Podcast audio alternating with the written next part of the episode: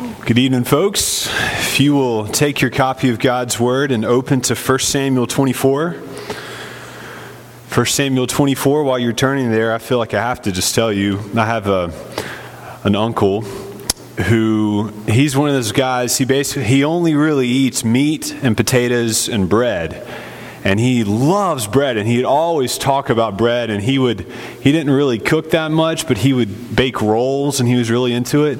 Well that was his favorite hymn. He always would say this is my favorite hymn when the roll is called up yonder it's a true it's a true story.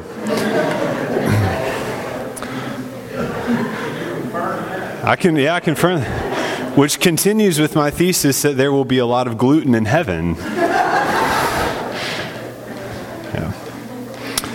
1 Samuel 24. On Sunday morning, we began our study together uh, as, a, as a whole church, talking about this chapter, 1 Samuel 24, which tells of an episode in David's life that is uh, becoming pretty familiar to us. I, I, know that for me, before I studied this book, I did not realize how much running and how much danger and how many threats were involved in David's time in, in the wilderness. But David is still on the run from King Saul. And even though David has been running from Saul for several chapters, the episode here in this chapter is a little bit different because David finally has the opportunity to get his hands on Saul, his enemy. Let me just refresh all of our memories. I know it's only been a couple days, but I know we weren't all there on what took place in verses 1 through 7. We saw at the beginning of the chapter that David and his men are hiding safely in a cave. And then, to their surprise and their delight, King Saul comes in, unsuspecting, for some creature comforts. I didn't explain this too much on Sunday morning, but verse 3 tells us that Saul went in to relieve himself. Now, most scholars agree that this mean this is a euphemism that meant he was going to the potty. It literally means to uncover his feet. So that's what that's what was going on. And so David had the chance to kill Saul once and for all. But we're surprised to see that David does not kill Saul. He is not willing to do that because Saul is the Lord's anointed. So instead, somehow David sneaks down and he cuts off a piece of his robe, which we've seen as a very symbolic action. It's, it represents a transfer of power. The robe is royal, and so it represents the kingly power.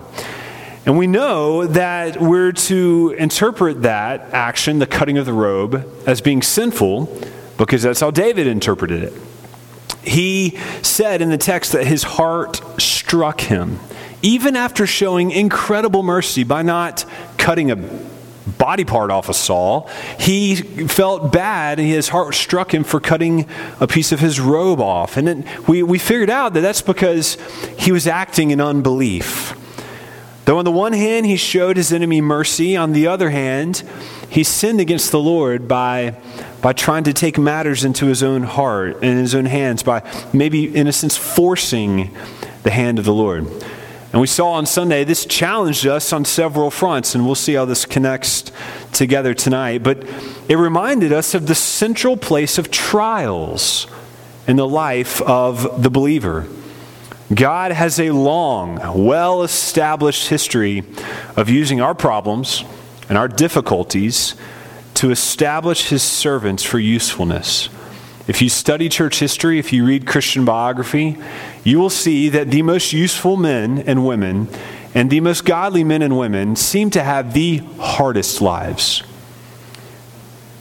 God uses our suffering to prepare us. It's true for David. David was a growing believer, and we saw he had a very sensitive heart that compelled him to show mercy even to his enemies, but even sensitive enough to see ways he wasn't trusting the Lord. But I mentioned on Sunday, I didn't really explore it. I mentioned that so often our trials come in the form of relationship problems, relational difficulties. If you think about it, most of the tests in David's life came in the context of his relationships, most notably his father in law. Okay, so no show of hands if you have problems with your father in law or any other in laws. But that's what's going on for David. And we saw that David actually gave us an early picture of Christ this extravagant, undeserved, radical, mind boggling, head scratching mercy. He showed mercy to his enemy, even while being treated unfairly. And that's the theme that we're going to explore in more detail tonight, because that is the key if you are going to be in any kind of relationship with another sinner. Okay? Because sin, can we just say, has strained all of our relationships. Now, I'm not saying that all of our relationships are terrible. I know that relationships are one of the greatest joys of the human experience. No matter what's going on in your life, we've all been blessed by friendships and, and the role of husband and wife, and father and son, and parents, and, and friends, and even employee friendships.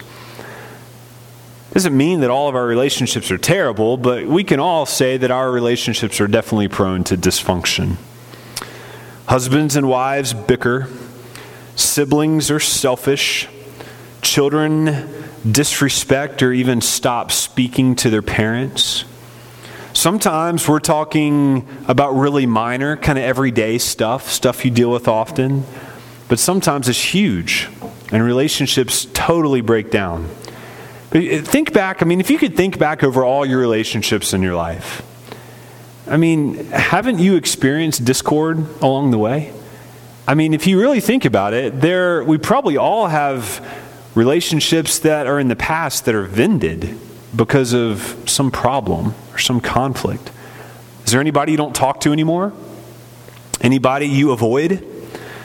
Perhaps you fear a fight every time you're around a certain person, right? holidays are a chance for this? are you ever reminded of how weird people are and how relationships can be hard? You see, sin has made relationships very, very hard. And it's been this way from the beginning. It's really one of the first contexts, the first consequences of sin is Adam and Eve started fighting, right? Relationships are hard. But even if you haven't experienced some catastrophic relational dysfunction. I think we can all pretty quickly say that at some time or another, we've all had some pretty bad relationship experiences. Sometimes it's mostly the other person's fault, right? Like 99% of the time, right? Sometimes it's the other person's fault mostly. Sometimes it's mostly our fault. It's amazing how we remember the former. But how many times do you find yourself in a position as a believer where you're trying to figure out how do I act godly in this? I hope that's the question you ask in your life. So you got a problem in this relationship. How do you act godly? What would Jesus do? Right? How how would God call you to respond in this relationship? Well, the Bible makes it clear that whether you are the sinner or the victim, whether you are the guilty or the one who has been sinned against, God is calling you to be holy. Just because someone sins against you, that does not get you off the hook. Can be so tempting to think that. And in fact, for us as believers, what we saw on Sunday, we can apply the promises we have to tr- about trials, we can apply those truths to our relational trials right? In other words, God is up to something in your hard relationships. He has an agenda.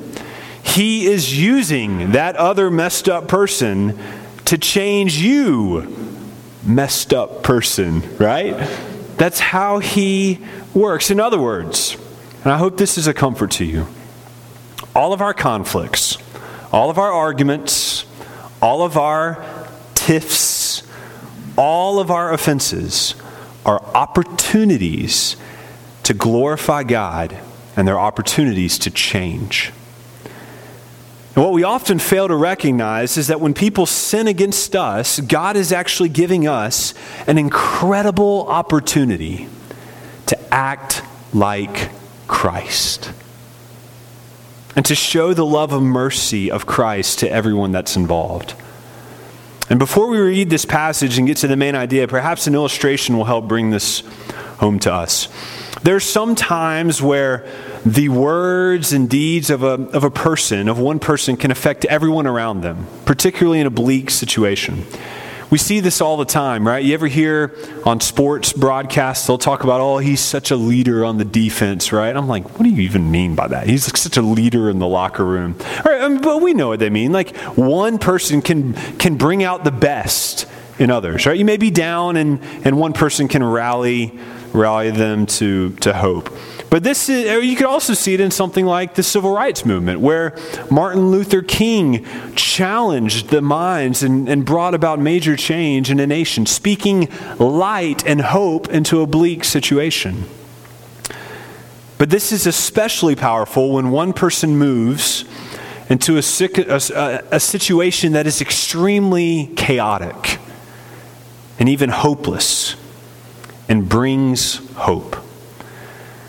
I read an account recently of an incident that took place during World War I. I think I've told part of this story before. When a beautiful lead soprano singer from the Berlin Imperial Opera she came to the front lines of the war in 1914.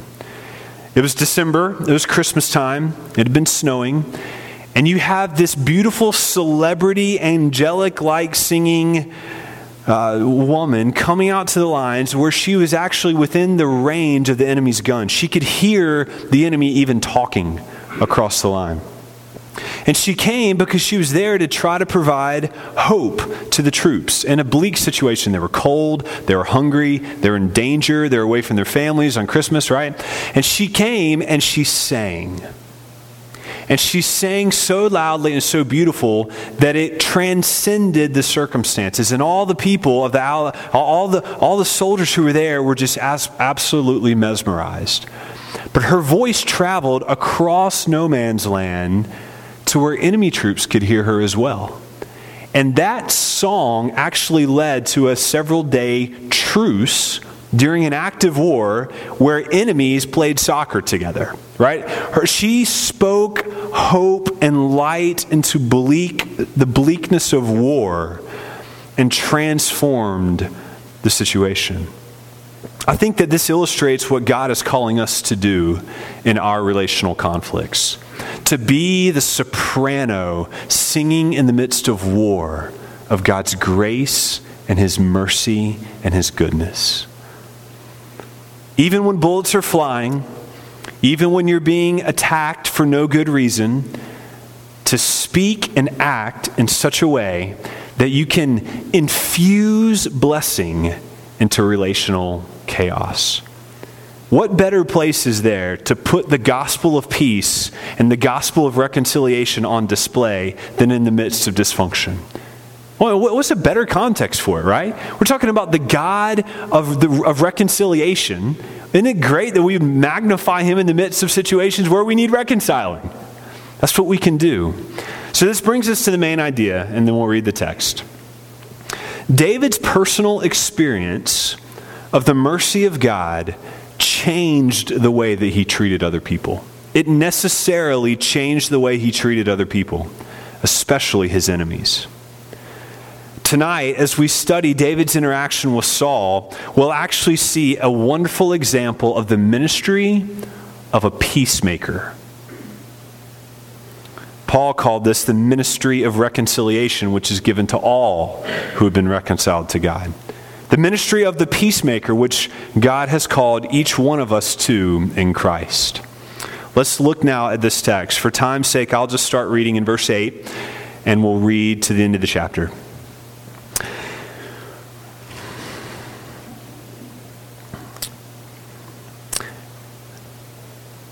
Afterward, David also arose and went out of the cave and called after Saul, My Lord the king. And Saul looked behind him David bowed with his face to the earth and paid homage. And David said to Saul, Why do you listen to the words of men who say, Behold, David seeks your harm? Behold, this day your eyes have seen how the Lord gave you today into my hand in the cave. Some told me to kill you, but I spared you. I said, I will not put out my hand against the Lord, for he is the Lord's anointed. Verse 11 See, my father, see the corner of your robe in my hand.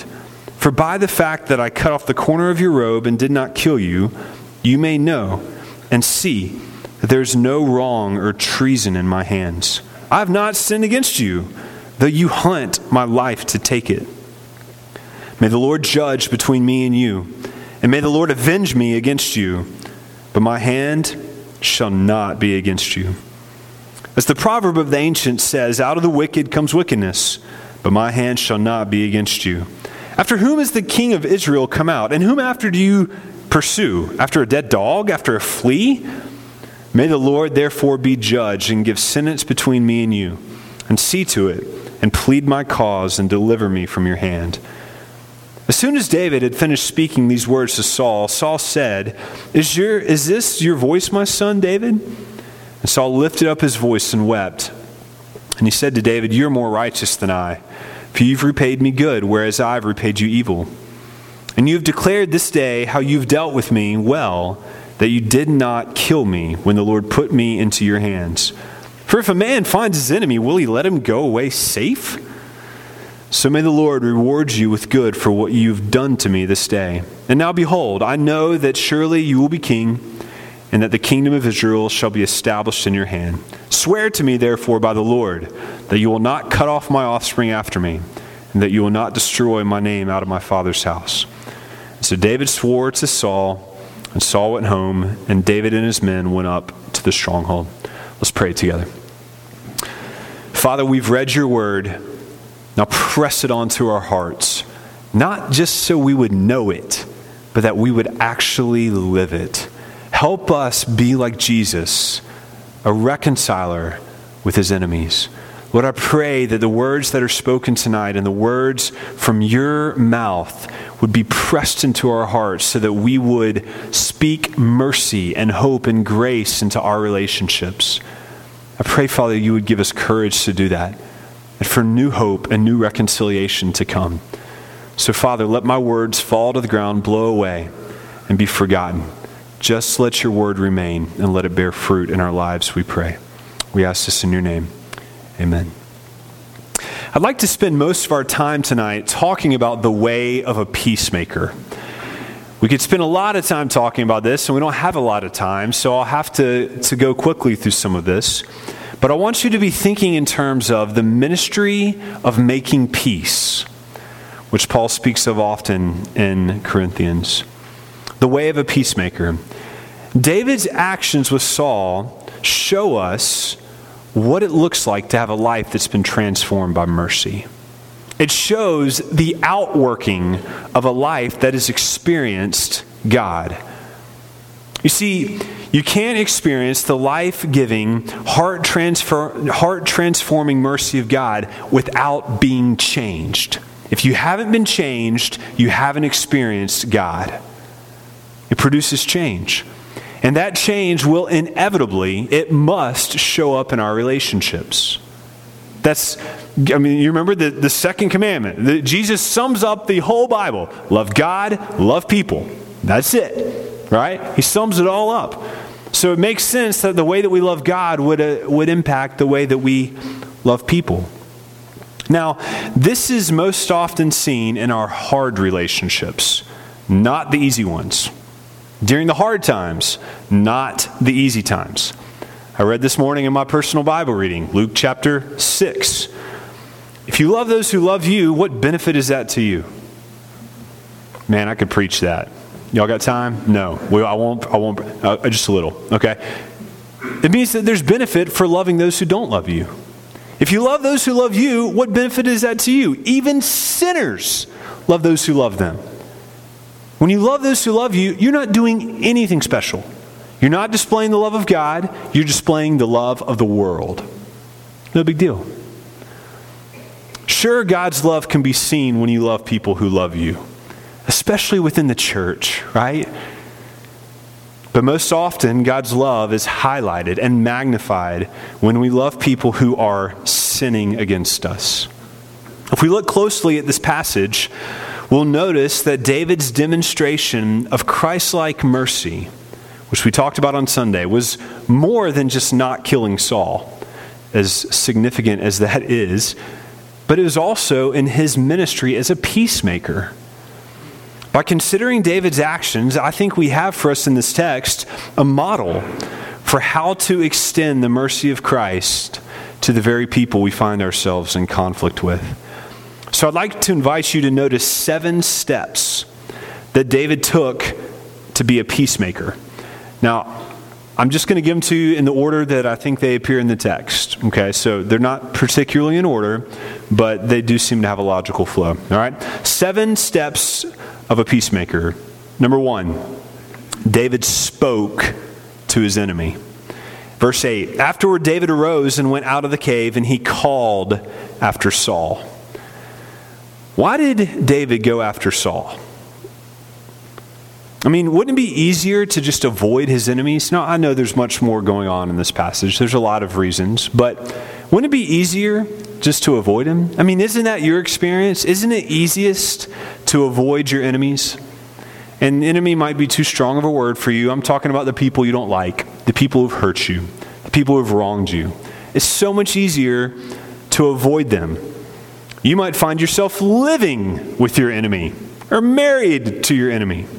And isn't it easier to just ignore or give the cold shoulder or the silent treatment?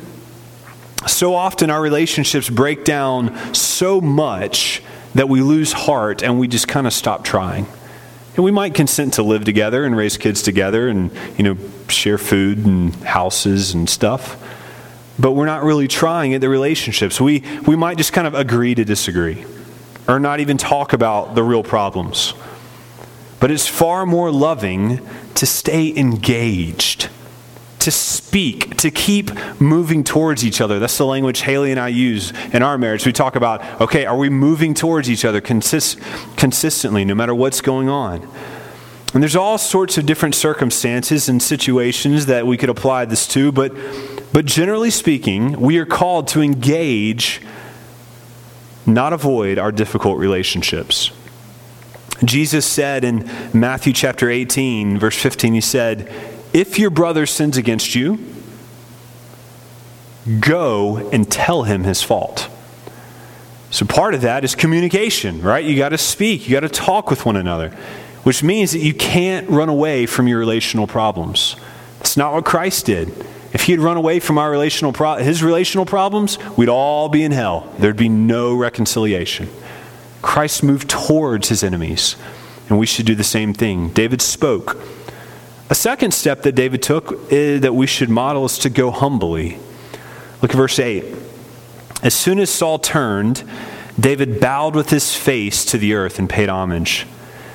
I mean, remember what's going on here, all right? I know this is a Bible story, which means it's got that kind of mystic dust that settles on us when we've like, yeah, I've heard that before. This guy was chasing David with 3,000 men, right? This is, that's serious, right? That's really serious. It's hard to remember that. How in the world could David bow down to this murderer, this tyrant, this terrorist, right? Remember, this guy had just murdered babies. This is the man that David had been selected just to replace. He was so evil. How in the world could David do that unless David had a heart of humility? Unless he had cultivated his heart in humility. You see, so often we assume that the sins of others release us from our God given responsibility. We think that we're permitted to sin in response to sin. But when someone sins against us, this does not give us an excuse to sin against them or to sin against God.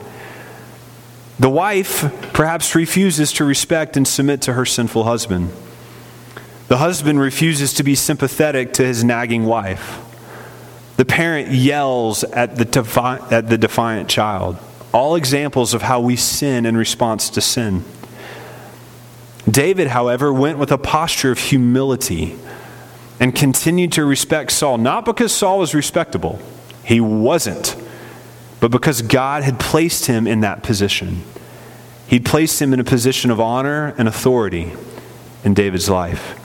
We could explore that much more, but I'll leave it to you to consider in more detail. David went humbly.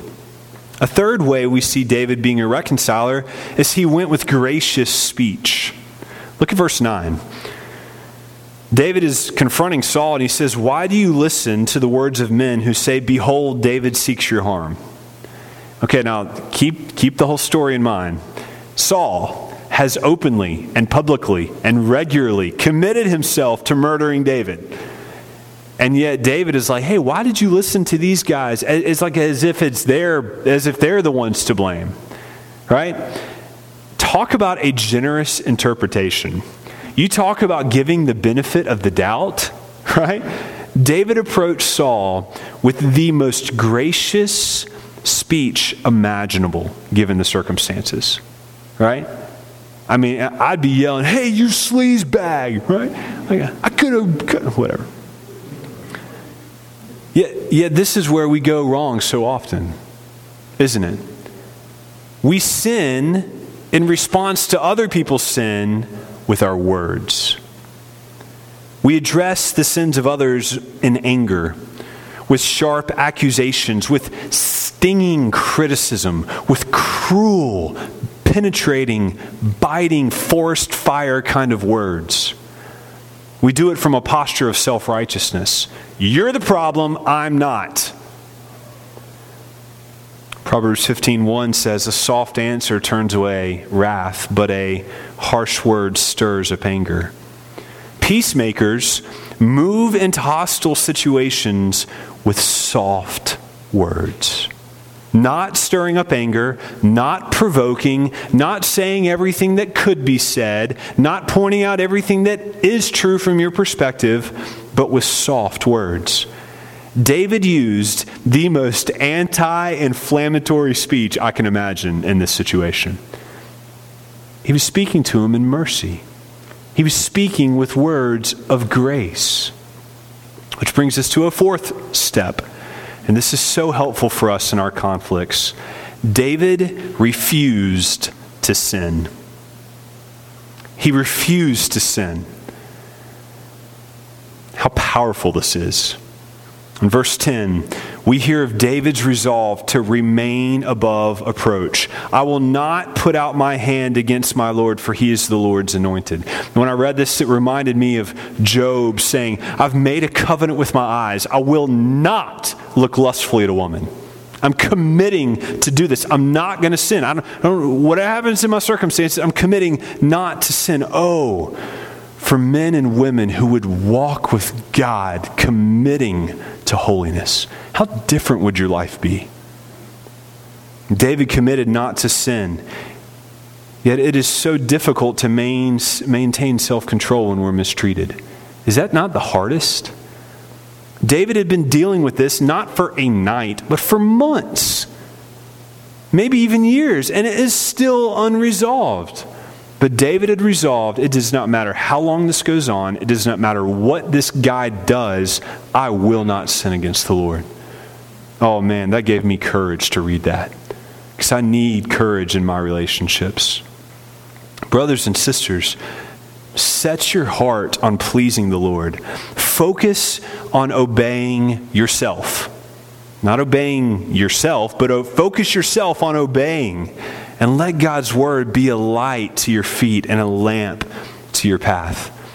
Psalm chapter 4 says, Be angry and do not sin.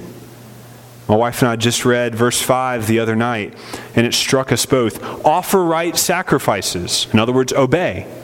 Offer right sacrifices and trust in the Lord. Obey. Obey the Lord and leave it to Him.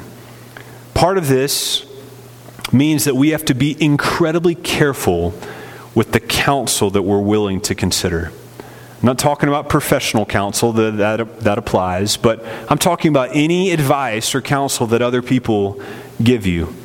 Just because a trusted friend or a parent or even a pastor recommends a particular response, that does not mean that it's biblical. Did you know that? Just because I say something doesn't mean it's biblical. It's only biblical if it's biblical. It's only biblical if it's in the Bible, right? Evaluate everything I say and evaluate what others say. In order to obey, David had to refuse the counsel of his friends, just like Job and just like Jesus. People who love God give ungodly advice all the time. We don't mean to. We're growing. We're growing. So we have to be careful. Carefully consider what others are saying to you. A fifth step in peacemaking speak with your deeds, let your actions talk. Those who live their lives in dedicated submission to the Lord will have lives that are adorned with good deeds. Do you know people like this? Their faith is not in talk only, but you can see it in their lives. And those deeds stand as a testimony to the faith that is real. Verse 11, David challenges Saul. He says, Hey, don't just consider my words, look at your robe, right? Consider the outcome of my life. Verse 11 See, my father, see the corner of your robe in my hand.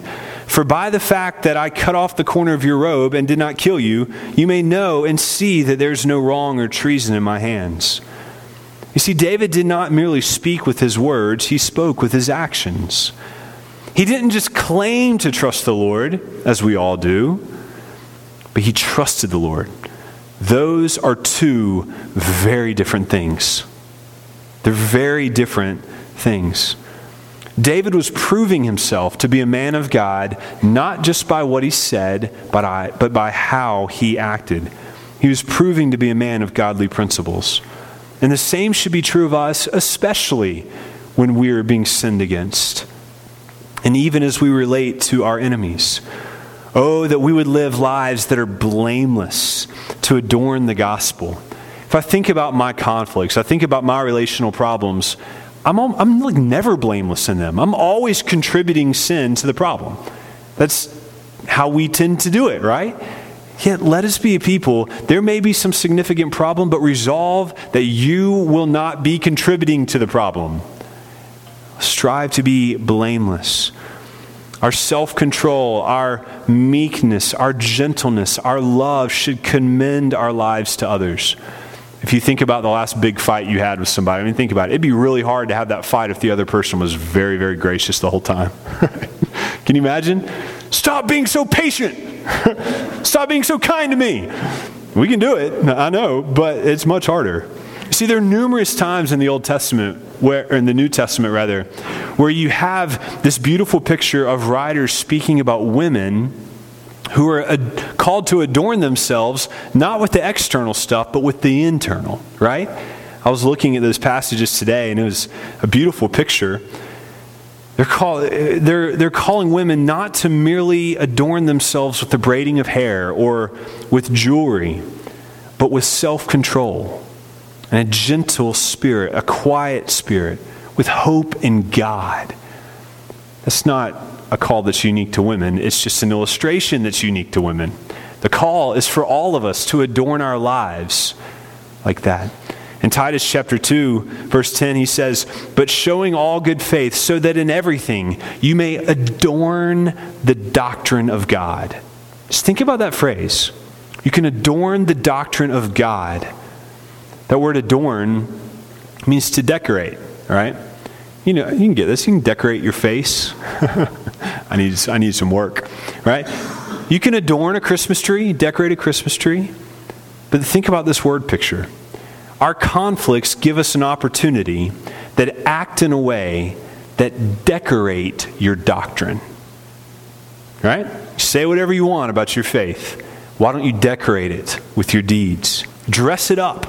Draw extra attention to it. Let's prove the mercy that we've come to know by acting on it so that the world may not just hear of our doctrine, but see our good deeds and glorify our Father who is in heaven. Number six, give a respectful rebuke. This deserves much more attention than the half page I can give to it tonight. But let me just say this Christian humility and Christian meekness does not mean that we never confront sin. In fact, it means we often confront sin. David's humble respect to Saul did not mean that he just rolled over and took it. He didn't do that. God often calls us to confront sin. This gets complicated. Jesus confronted sin, but he didn't confront every sin. And that's what we see here. It doesn't mean that we confront every sin. Sometimes we're called to overlook sin, but always for the sake of love, never for the sake of self love. You never overlook sin because it makes your life easier. You overlook sin because of love for the sinner. That's why the Bible says love covers a multitude of sins. But sometimes we're called to exercise the biblical ministry of rebuke. Some of you are like, man, I married somebody who thinks that he has the biblical gift of rebuke. He rebukes me all the time. And I'm sorry to hear if that is true.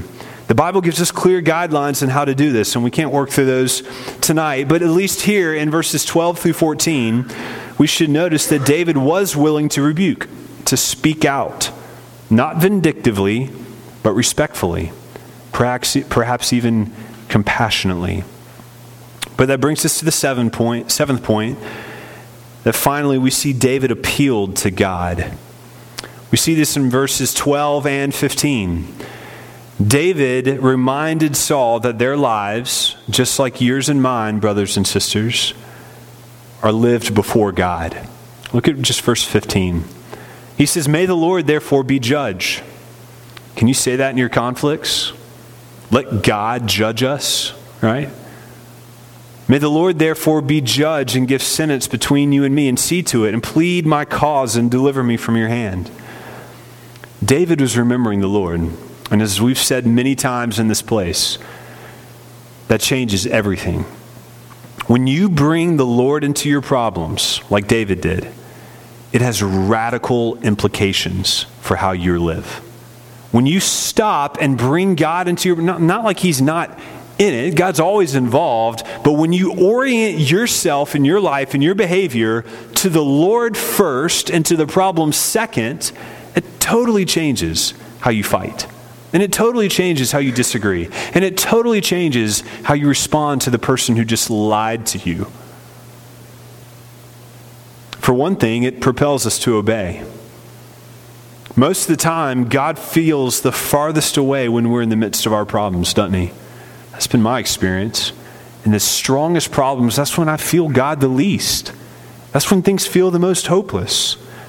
That means that in those specific moments, we are tempted the most to forget the importance of obedience. We become tempted to take matters into our own hands. We become our own lawgivers. David reminded himself, and he also reminded Saul hey, God's watching. And God's got something to say about this. And He will say something about this. He will judge. When we appeal to God's justice, what happens is we, if you, if, you're ha- if you have any honesty in you at all, you become more inclined to act carefully in obedience before the Lord. But it's also important to notice how David thoroughly trusted in God. He trusted in God so much that it actually supported his heart in the circumstance. Perhaps you've had one of those relational conflicts where you felt like your heart had been ripped out of you. You just did not know how you would go on. How could you ever trust somebody again? You, you I'm not going to open up anymore. I'm never going to trust men again. David gave his heart to the Lord. The Lord is so skilled at handling hearts. Men and women, we botch it like crazy. We do terrible things and say terrible things to each other. But the Lord is merciful and tender and gracious. David was able to resist sin. He was able to avoid killing Saul, not simply because he had a bunch of knowledge or had some self control, but because he had settled confidence in God. That God was working, that God would judge fairly, and that he would deliver at the right time. So often, our sin flows out of panic. A panic that assumes God's not in control, I got to sort this out. Right? Have you ever had that? God is not working fast enough. My husband is not changing fast enough. He needs my help. Don't worry, I'm here. Holy Spirit, I got it, right? I'll just tell him how terrible he is. I'll give him a list of his sins that's like 48 pages long, and that'll fix it, right? That's what we do, isn't it? My husband's not changing fast enough. God must not be in control. He might need my help convicting my husband. So I'll tell him over and over again. You see, so many of our sins are avoided when we bring God into our circumstances, specifically by trusting Him, by trusting His Word. When we let His Word guide our actions, when we let His promises actually comfort and quell our anxieties, when we let His presence dispel our loneliness, when we let His justice repair our wrongs. It's an important point to see in all this what David was doing. He was leaving room for God's wrath. Had Saul sinned against David? Yes. Have you been sinned against? Yes, I know. Did David have legitimate reason to be angry? Absolutely. God was angry too. Did Saul deserve vengeance? Yes. Did Saul deserve to be killed? Yes. But David's confidence in God prevented him from sinful anger because he knew that God's righteous anger was on the way. Romans 12 19, beloved, never avenge yourselves, but leave it to the wrath of God, for it is written, Vengeance is mine. God never gives you permission for vengeance. Vengeance is His. Don't steal it. Vengeance is mine, I will repay, says the Lord. I like reading about World War II, and I remember reading about Marines who were fighting in close combat in the Pacific on the island of Peleliu. And at times, it was a horrific, it was a horrific campaign, and there were times in the campaign where they would have artillery support from big guns out at sea, from the warships. So sometimes they'd call in an airstrike on their enemies, which, depending on the situation, my understanding is sometimes it will only take a few seconds, right? They'd be sitting there looking at a position, they'd call, and here would come the help. They wouldn't need to fire in those three seconds because they were waiting on a massive fireball. It's on the way to bring the judgment of the United States on their enemies. That's how we refrain from sinful anger. You wait.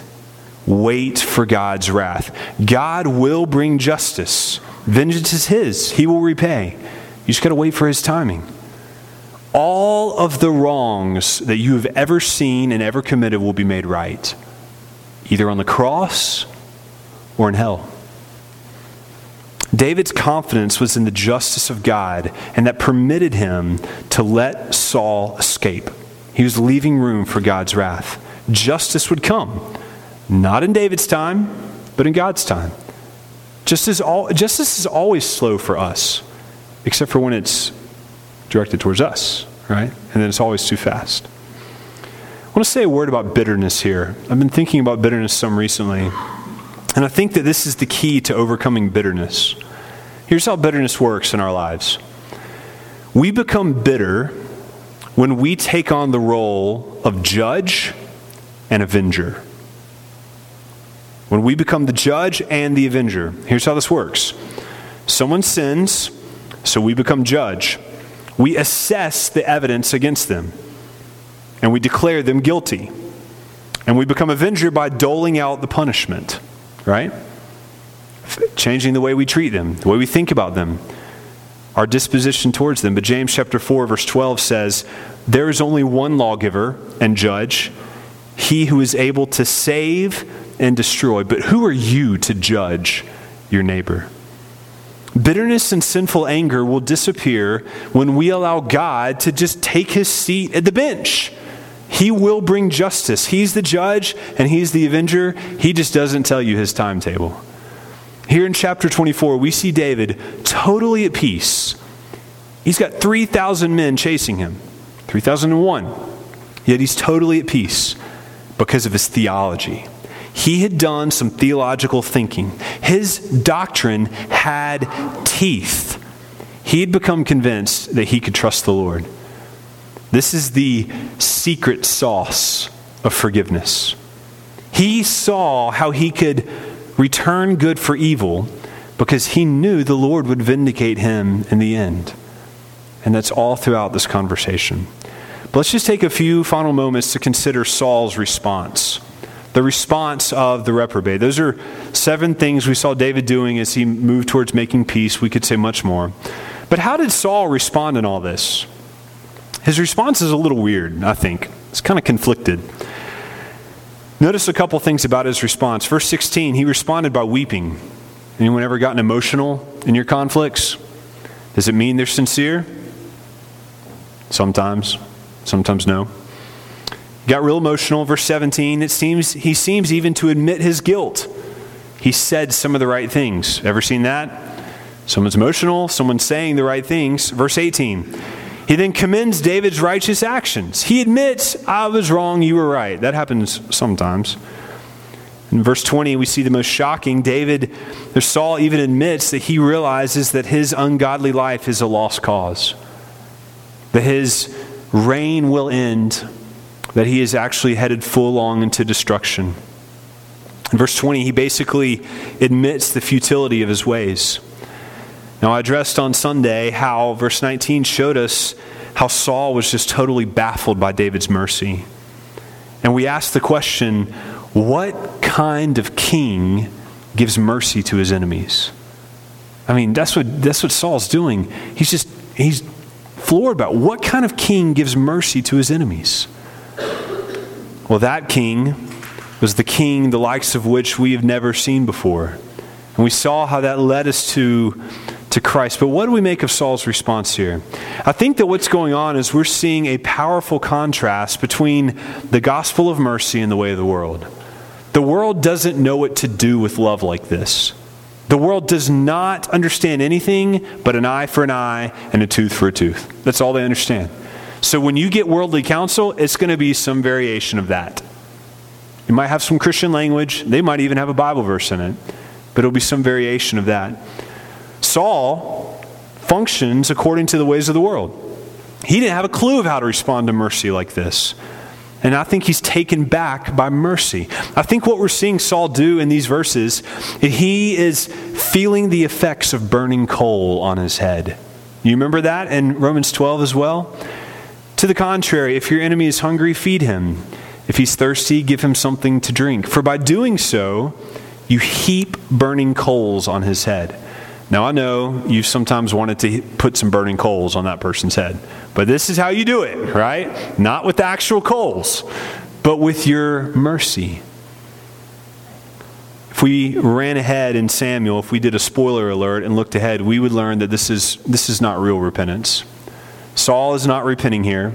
He's saying the right things, he's doing the right emotions, but this is, this is not godly sorrow. This is worldly sorrow. In chapter 26, we repeat the same scene.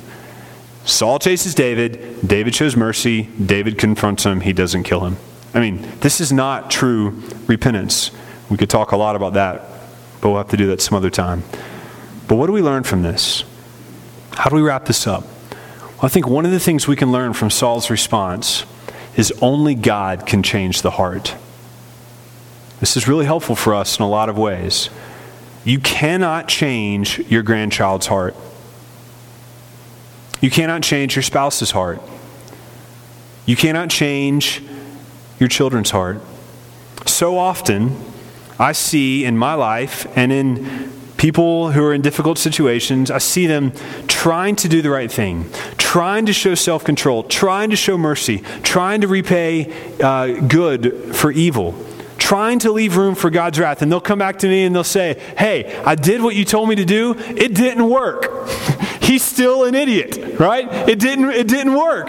He's not changing. But you see, that's not the point. We don't obey God in order to change people, we obey God to please God. If you focus on doing the right thing in order to fix your marriage or to change your spouse, you know what's going to happen? You're just going to be more frustrated and things are just going to get worse. You're going to be disillusioned and bitter because only God can change hearts. Which brings us to the next point that we need a redeemer, not just an example.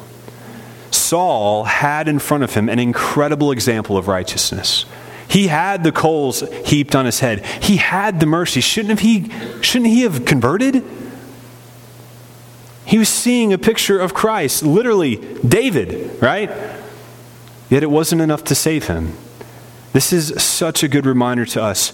Brothers and sisters, you do not simply need to know how to deal with conflict. You do not simply need to see how other people deal with conflict. You need a redeemer. You need somebody to change you, not to tell you what to do. You need a new heart. You need more than law. We need more than just do this, do that, and fix your marriage, right? Behave like this, be merciful. We need more than that. That's not enough. We don't just need to be told what to do. We don't even just need to be shown what to do. We need to be made new. The only hope for change is to be born again. It's the only hope. We don't need some heart reform, we need heart transplants. But when we're sinned against by non believers, when we're sinned against by believers, we need to remember that this person, just like me, needs Jesus. All of a sudden, your heart has compassion for your enemy. But now this has brought us full circle. We live in a world where we face all sorts of relational strains. But in 1 Samuel 24, David is showing us how those who have encountered the mercy of God become compelled to give it away to others. Jesus goes so far to say, if you don't forgive, God will not forgive you. Because people who know God forgive. That's what happens. So when people sin against you, when they disappoint you, when they mistreat you, when they slander you, when they abuse you, when they lie about you, when they gossip about you, when they hurt you, when they ignore you, when they slight you, when they yell at you, here's what you do you focus on pleasing the Lord. You obey him at all cost. You then you give extravagant mercy to that person. Use the measure that God has given you. Use that measuring spoon. All right? You'll have plenty to give away. And then finally, leave the matter to the Lord and go on your way. There's more than that, you know, but that's the big picture. Give it to the Lord, show mercy, and go on your way. God will take care of it. Father, as we come to, conclude, to close tonight, we ask that you would help us to have wisdom to how to deal with our broken relationships. Help us to see and tap into this fountain of mercy that Christ has shown to us. Make us people who are reconcilers and eager to display the love of Christ in our problems. Help us as we seek to do this and remind us that our security is not in how good we are at reconciling, but in how successful Christ has been on the cross. And to him we give all the glory. It's in his name we pray. Amen. You're dismissed, church. Go in peace.